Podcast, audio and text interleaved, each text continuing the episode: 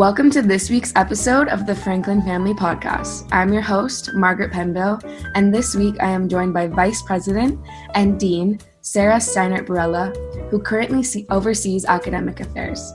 Not only does she help students with everything related to academics, she also teaches comparative literary and cultural studies. Dean SSB, as we call her on campus, can be found with her doggy Stevie and a smile on her face. I am very honored that she agreed to be on the podcast today, and I look forward to sharing part of her story with all of you listeners. Welcome. Thank you, Margaret. What a lovely introduction. I'm really happy to be here. So exciting. Yeah, no, super exciting. Um, so I guess let's just get into it. Um, for starters, why did you choose to teach at Franklin? So my story is a little bit different, I think, than a lot of people who ended up at Franklin who came for specifically for the job. I actually had been teaching in Oregon uh, at Pacific University and took a leave from my position there to finish a book project um, and came with my family to Ticino. My um, then husband is actually from Ticino, so we were really familiar with it. And working on that book project and staying for the year, we were like, wow, this is really great. And I liked it so much, and we liked it so much that we wanted to stay. So um, I started looking for positions, and there was a position advertised at Franklin for someone who did comp lit and French and maybe German. And I thought, wow, this must be fate. And so that was the year that they hired both me and Professor Weimer. Um, and yeah, so I've been here ever since. That was in 2005. So really exciting. That's super exciting. So, did you guys live in Bellinzona all along, or did you live in other places in Ticino? No, so actually, you know, yeah, you're right. I live in Bellinzona, and I've been living in Bellinzona, and um, I'm very fortunate to live in a house that belonged to the family since the early 1900s. And um, yeah, and it's a great place, and I've really enjoyed actually having that kind of uh, life in Bellinzona, and then coming to Lugano, which is a little bit bigger, and coming to school here, and being able to actually sometimes share with students the back and forth. Um, COVID's makes that made that a little bit difficult, but you know, I think several a group of students and academic mentors and and students past and present have been to my terrace and to my house, and that's always been a really nice plus that I've been able to do. Yeah. Yeah, no, it's definitely like an icon of Franklin experience. I've heard many good things about your terrace. and it's the one of the latest things I was really happy about. Got bid on at the senior auction. So yeah, true. Who ended up bidding on it?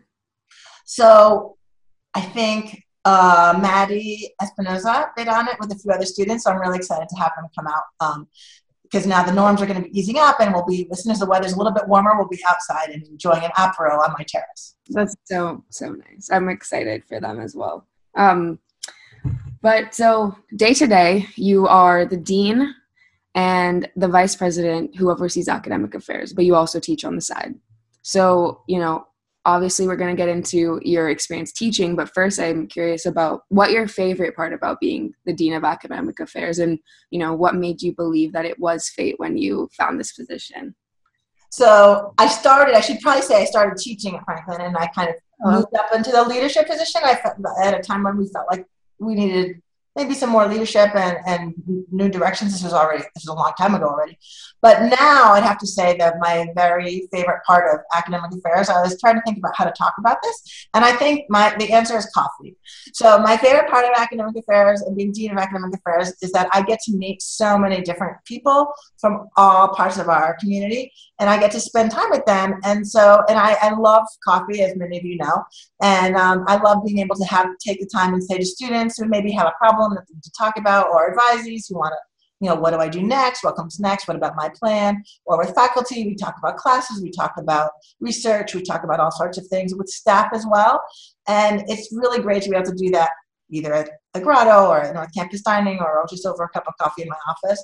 Um, and to get to know people from all over the community, I feel really lucky in that sense that I have that ability and that, that opportunity to to talk with people and to hear their stories and what's working for them, what's not. And and you know, I really like to actually. One of the things I like best about my job is that um, sometimes I'm in a position to be able to help people solve their problems and to fix things. And I really appreciate not being able to solve that for them, but to help them maybe find a solution that works best for them, especially for students, right? That's exciting. Yeah. No, for sure. That's really fun. And there's lots of cool stories to learn about on Franklin campus. So I can imagine your coffee time is very interesting. um, what's your go to coffee order?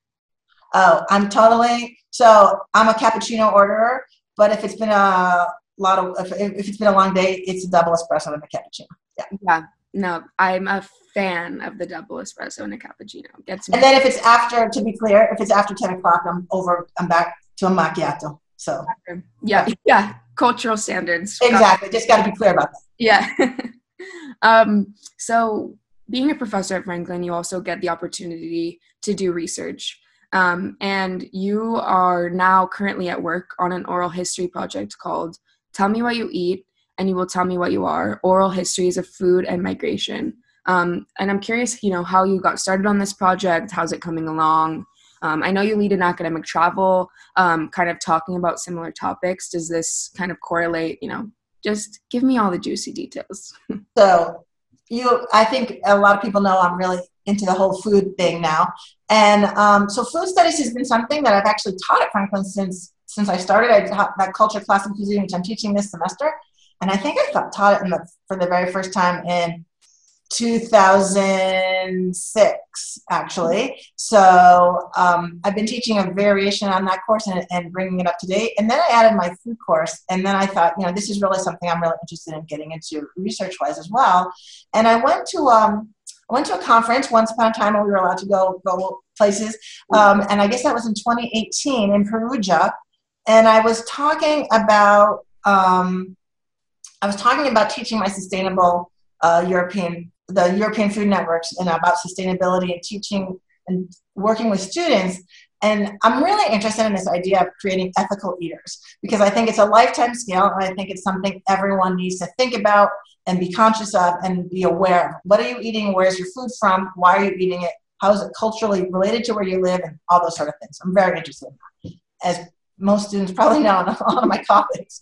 So um, that was something I was talking about at this conference, and I met uh, Chris Fink, who is a professor at uh, Ohio Wesleyan University, and I said, "Oh, you know, we're in the GLAA, the Global Liberal Arts Association, together, and we could do something together. And he's like, well, that'd be a great idea. And so we started working, and he was working in local communities in Ohio and still is working in local communities in Ohio about immigrant populations and their food culture and how they keep their food culture. And then we talked a little bit and we started working together. And um, we actually went to a, a workshop on oral histories together in Bulgaria at the American University of Bulgaria. And we got to talk about how we could make our projects kind of come together. And we are both really interested in food, and I was really interested in uh, uh, connecting to a project called um, a project in Poschiavo that that Cassiano Luminati, who has worked with Franklin before, uh, but the Alp Foodways Project. And I was really interested in looking at that. And that looks at migration not from migratory, not in migration so much as out migration. How do you keep rural communities that are experiencing out migration and losing population, right? How do you keep urban, uh, rural mountain communities alive? Um, and how do you keep their food culture alive? And that, that may involve in migration as well if there are uh, migratory communities coming in, and how do they mix? And so I'm really interested in that, and that goes back to my academic travel um, in and that went to Poschiavo when we went in the past, not this past year, but the, in years past to the Val Camonica with groups that were working on, this is a UNESCO project, this uh, Foodways project. And so we worked with them. And then I was able to work with Chris and we were trying to figure out how to bring students into that picture. And it all came together around these oral histories. And so this past fall, actually, we went to Poschiavo and students were able to interview, as they did the year before, interview people who are involved in Poschiavo's 100% Val Poschiavo project, which is about using food and growing local food and, and getting into the tables in Poschiavo and into the restaurants there. And they were able to interview people from all over the community and then use those interviews in a digital project, which Chris and I are then going to put, we're putting them up on a, a joint website with a couple of the universities working on food projects related to migration. So that's the wow. Sorry, that was a long version oh, of, that, um, of that question. But what it's a little bit been stopped by COVID because we really hope to both bring students to last June to Perugia for the next version of the conference. and now it looks like it won't happen this June either, but we're hoping that to do that in the future and bring students together to work on this idea about oral history, uh, food, migration. Yeah, no, that'll be really, really interesting. And do you feel like Franklin allows you for some creativity on the involvement with students? You know, like when you have these projects and you're just able to kind of bring them to life here on campus? Like how was that transition or involvement i guess? I mean i really love that part about franklin. I, I feel like um, we talk a lot about how you bring research into the classroom and research informing your class classroom but i feel like at franklin we do that really well. And we have, an, have a number of colleagues who do that with their academic travels. Um, you know if you think of professor hale and his travels to iceland he's written all about iceland and that sort of thing um, just one example, or my, my travel about um, uh, the Alp Foodways. I just think it's really exciting. And those are just some examples. Ever, I think most of the professors, frankly, on campus have done something with that. And it's just really exciting and, and fun to see. And I think it makes the travel even more meaningful if that's possible. So, um, so yeah, it's just one of those things that I think if you can get students involved in your research, it makes for me it makes my teaching really rewarding and it also makes me think about things sometimes for my research and my writing that i might not have thought of before and so that's a really yeah a really just a value added. No it's super cool. It's definitely a unique experience especially as a student to be able to you know kind of witness this process. Um, you know we'll kind of touch in, base on this a little bit later but especially when you're writing your final papers or papers of any kind like you realize that your professors can actually give you real life advice because they're not just a professor teaching, they're also working on similar types of things and can advise you in that sense. So it's super cool. That's like one of the things I always tell my students. We, we walk, we review like the peer review process and uh, the revision process, and and uh, I'm just like, this is not just in my class or in your other classes or in your writing classes but listen, I do this all the time, right? Whenever you publish a paper, that it's about review, peer review, and having other people read it, revise, revise, revise. So it's a lifelong skill. Yeah, absolutely. Yeah. No, it is. I remember we were meeting for our theses, and um, Professor Schwach was like, "We get it. Like, we honestly get it. This is the worst part about writing the paper, but it'll only get better." And you you can't help but believe her because you know, you know, it's very exactly it's very awesome. Um, but kind of talking more about you being a professor. So um, when you first came, and now through the evolution of you becoming the dean, um, you know, what do you like most about being a professor, and you know, what originally drew you to being able to teach? Um, to teach university students and also teach comparative literary and cultural studies? Um, yeah, so that's actually a great question. I love teaching and I've always been drawn to teaching and when I was in your shoes and like finishing college, I was either going to go to grad school or go teach at a private school somewhere kind of thing right out of school. And when I got into grad school, I was like, okay, that'll be that. And then, uh, you know, at the time, going to grad school involved teaching as well as part of the assistantship. So that was certainly always really important to me, but it was kind of I, I don't know. I never really doubted that that's what I was going to be doing once I was finishing up college. Um, I did major in college in French and German, and um, I always wanted to do comp lit with French and German and Italian, and I had actually studied abroad. So I studied in Switzerland after high school. I now you call it a gap year, but we didn't actually have gap years then. So I, I, I was an exchange student after high school, and then I studied my junior year again in Switzerland. Um, and so that's when I learned French and German and nice. I was totally committed right by the time I finished college to Switzerland and I wrote actually my dissertation uh, in graduate school about Swiss women writers and so yeah that was like a big thing for me um, but the teaching part um, I taught French mostly actually when I was at Pacific University and when I came to Franklin um, Professor Weimer and I had the opportunity to develop comp lit and cultural studies and it just seemed like a natural fit for a place in the middle of Europe and where you can use your languages and you should be able, you know, you can bring all those things together. And like everything is cultural studies. And so moving in that way, I had always loved anthropology. And to me, cultural studies is this kind of beautiful mix of this literature, cultural studies, anthropology all together. So for me, it was a really natural um, addition. And I, like I said, I had been interested in food and, and doing that. And then I wrote about travel writing. So like my migration course was really close to my research and that sort of thing. And so those were I love what I love most about CLCS was being able to build courses that were really near and dear to my heart.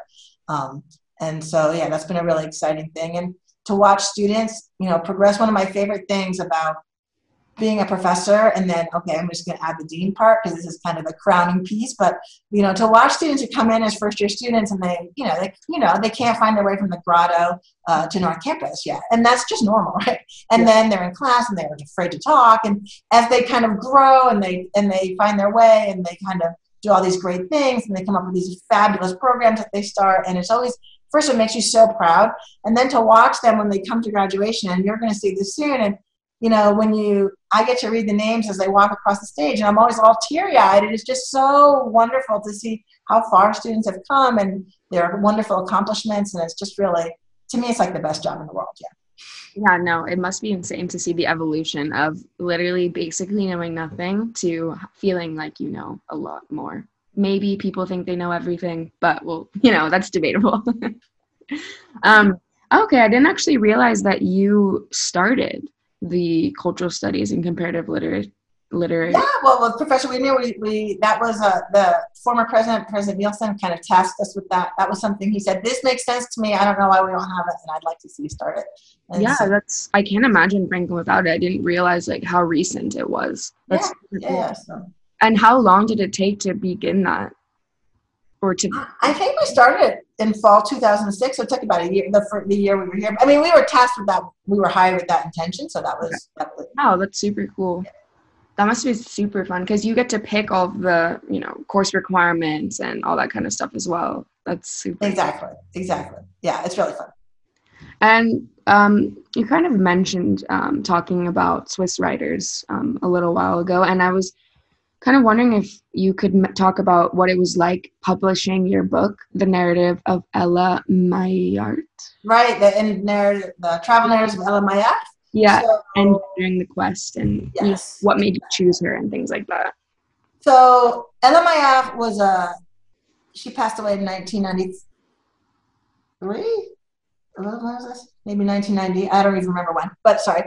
But um, she traveled all over Asia in the 30s and 40s. And I was writing my dissertation actually on Swiss women writers, which was um, Swiss from the French, German, and Italian parts doing a comparative study. I would never embark on that kind of a crazy project again. But at the time, um, uh, my actually my sister-in-law gave me one of her books because she's from Geneva and my sister-in-law was living in Geneva and she said, "Oh, you know, you're writing about Swiss women writers. You need to read Maillart." And I just loved it.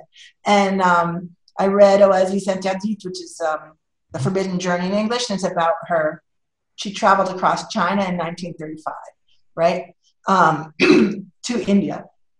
And just the, it's just about her travels and how she did that and what it meant. And I just loved it. I found it so interesting that this woman from Switzerland did this and um, how she came about doing it. And then I kind of read more about her and her story. And um, there was really nothing written about her.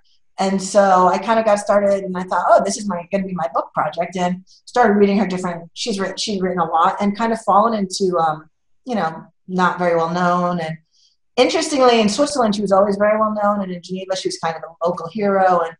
And, but more as a, she had been in the Olympics. She had been a, she had she'd been a sailor in the Olympics in the Olympics. in Paris in 1924 actually and she was a national skier and so she was really known as this athlete. She started the first field hockey team in Geneva and um, and less for her writing and so it was just really interesting to go back and look at that and what did it mean for a woman to be writing about and traveling and uh, in the 30s and 40s and prior to the Second World War and and and yeah so that was a really interesting process but i can totally feel and this is one of those things when you talk to students you know after doing this kind of a project it's like when you're a senior and working in the last throes of your dissertation of your of your thesis rather it's just like is this ever going to end? In the end you're just like i'm so i really really need to be done with this and, and move on to, to something new but it's so exciting when you finish and, and just like you're the expert on that after after you're done and that's really exciting. So for all of you thesis writers who are just about done or on the on the last in the home stretch uh, there's light at the end of the tunnel is what I, I feel refreshed knowing that. Like you know it but logically but then when you're in it you're like is this real? I don't know. We'll find out. Um and So before we kind of discuss this podcast, I was thinking of asking you what was one of your standout moments. And I know you were like, I need time. You know, this is a very big question. And so after reflection, you know, what could you say is one of your standout moments at Franklin? So this was really interesting to me because I, of course, one of the standout moments because eh, is like all the students I've known, I think, and working with colleagues have been just really great. And then, but I have to say, it's those graduation moments, right? Mm-hmm. And it's those, it's that time of seeing some, and some students, some students, you know, they are never going to have a problem. They're going to do really great work and they're going to get going from the get go. But sometimes you have students and you know, you're like, going to be struggle and it's going to take a lot to help them get through and for them to really mature and to get through. And when you see those students walk across the stage it's just like it almost takes your breath away. So there's there's though that moment for sure would be the graduation kind of on repeat because i wouldn't want to single a single one out right? Yeah. But yeah so that's been one. But also i mean just like watching franklin grow has been really exciting and kind of go into new new things. And um, yeah, and so I have to say the other piece I was going to say was academic travel. And again, I don't think I would single out one academic travel, but every academic travel has something so memorable for me that I can associate with them. Sometimes better, sometimes worse, but mostly just the kind of great feeling and getting students. I used to teach a travel that was about travel writing and kind of introducing students to that and and getting them excited about that. And then the food studies thing, like opening people's eyes to yeah what does it mean to be eating locally? And what does it mean for the local culture and that kind of thing? For me that's just always just really kind of a, an adrenaline. It's just really great. And so those are i'd have to say those are my real highlights and my standouts. Yeah. Yeah no i mean those are really good. I'm excited um, to feel that graduation moment with you this year which should be yeah. really nice. Um, and so, you know, kind of to transition as you are as well, um, you know, there's some congratulations in order. Um, you are going to be moving on to be an executive director of Virginia Tech's Steger Center for International Studies, just around the bend at Riva San Vitale. Um, so, congratulations on that, firstly. Um, that's super exciting. Obviously, you will be missed here at Franklin. You make a huge positive impact here, but we're excited to see you move on to your new journey. Um, and oh, you, this is so nice of you. Thank you, Margaret. Thank you. Oh, of course. I mean, I'm speaking for you know the crowds when I say this, but how did you you know how did you get le- like you know how did you move forward with this position and what's drawing you to it and what will you be doing kind of? Yeah these are great questions. So how did you decide to like leave? You know a position that position that i've really loved and a place that i really love.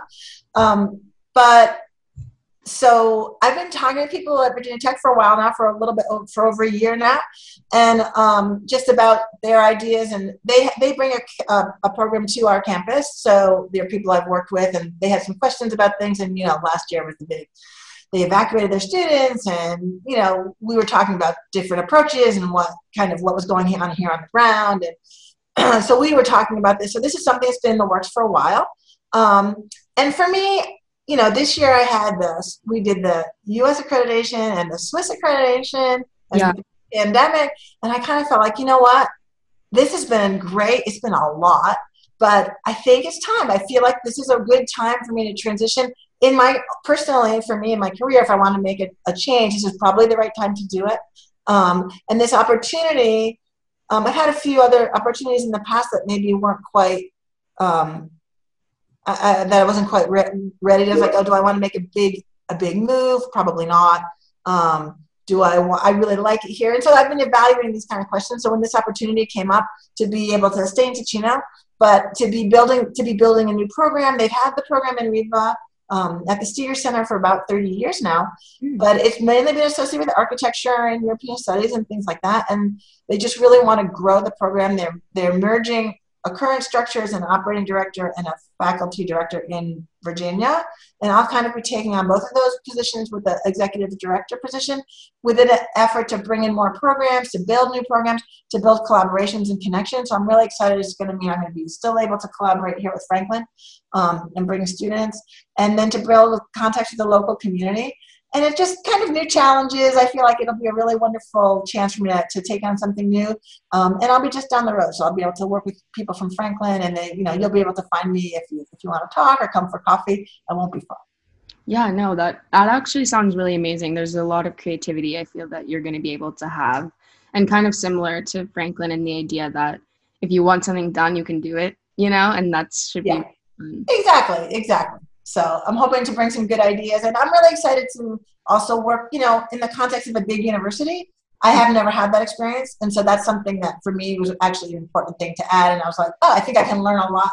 They have a huge, you know, they have a huge international programs office, and they have a big student life office that's involved there. And so we're hoping there's all kinds of places for collaboration um, from academic affairs to student life to programming. And so I'm really excited about that. Yeah. Yeah, no, that would be really exciting. And it is super close. So, you know, Franklin has good things coming for them um, endlessly.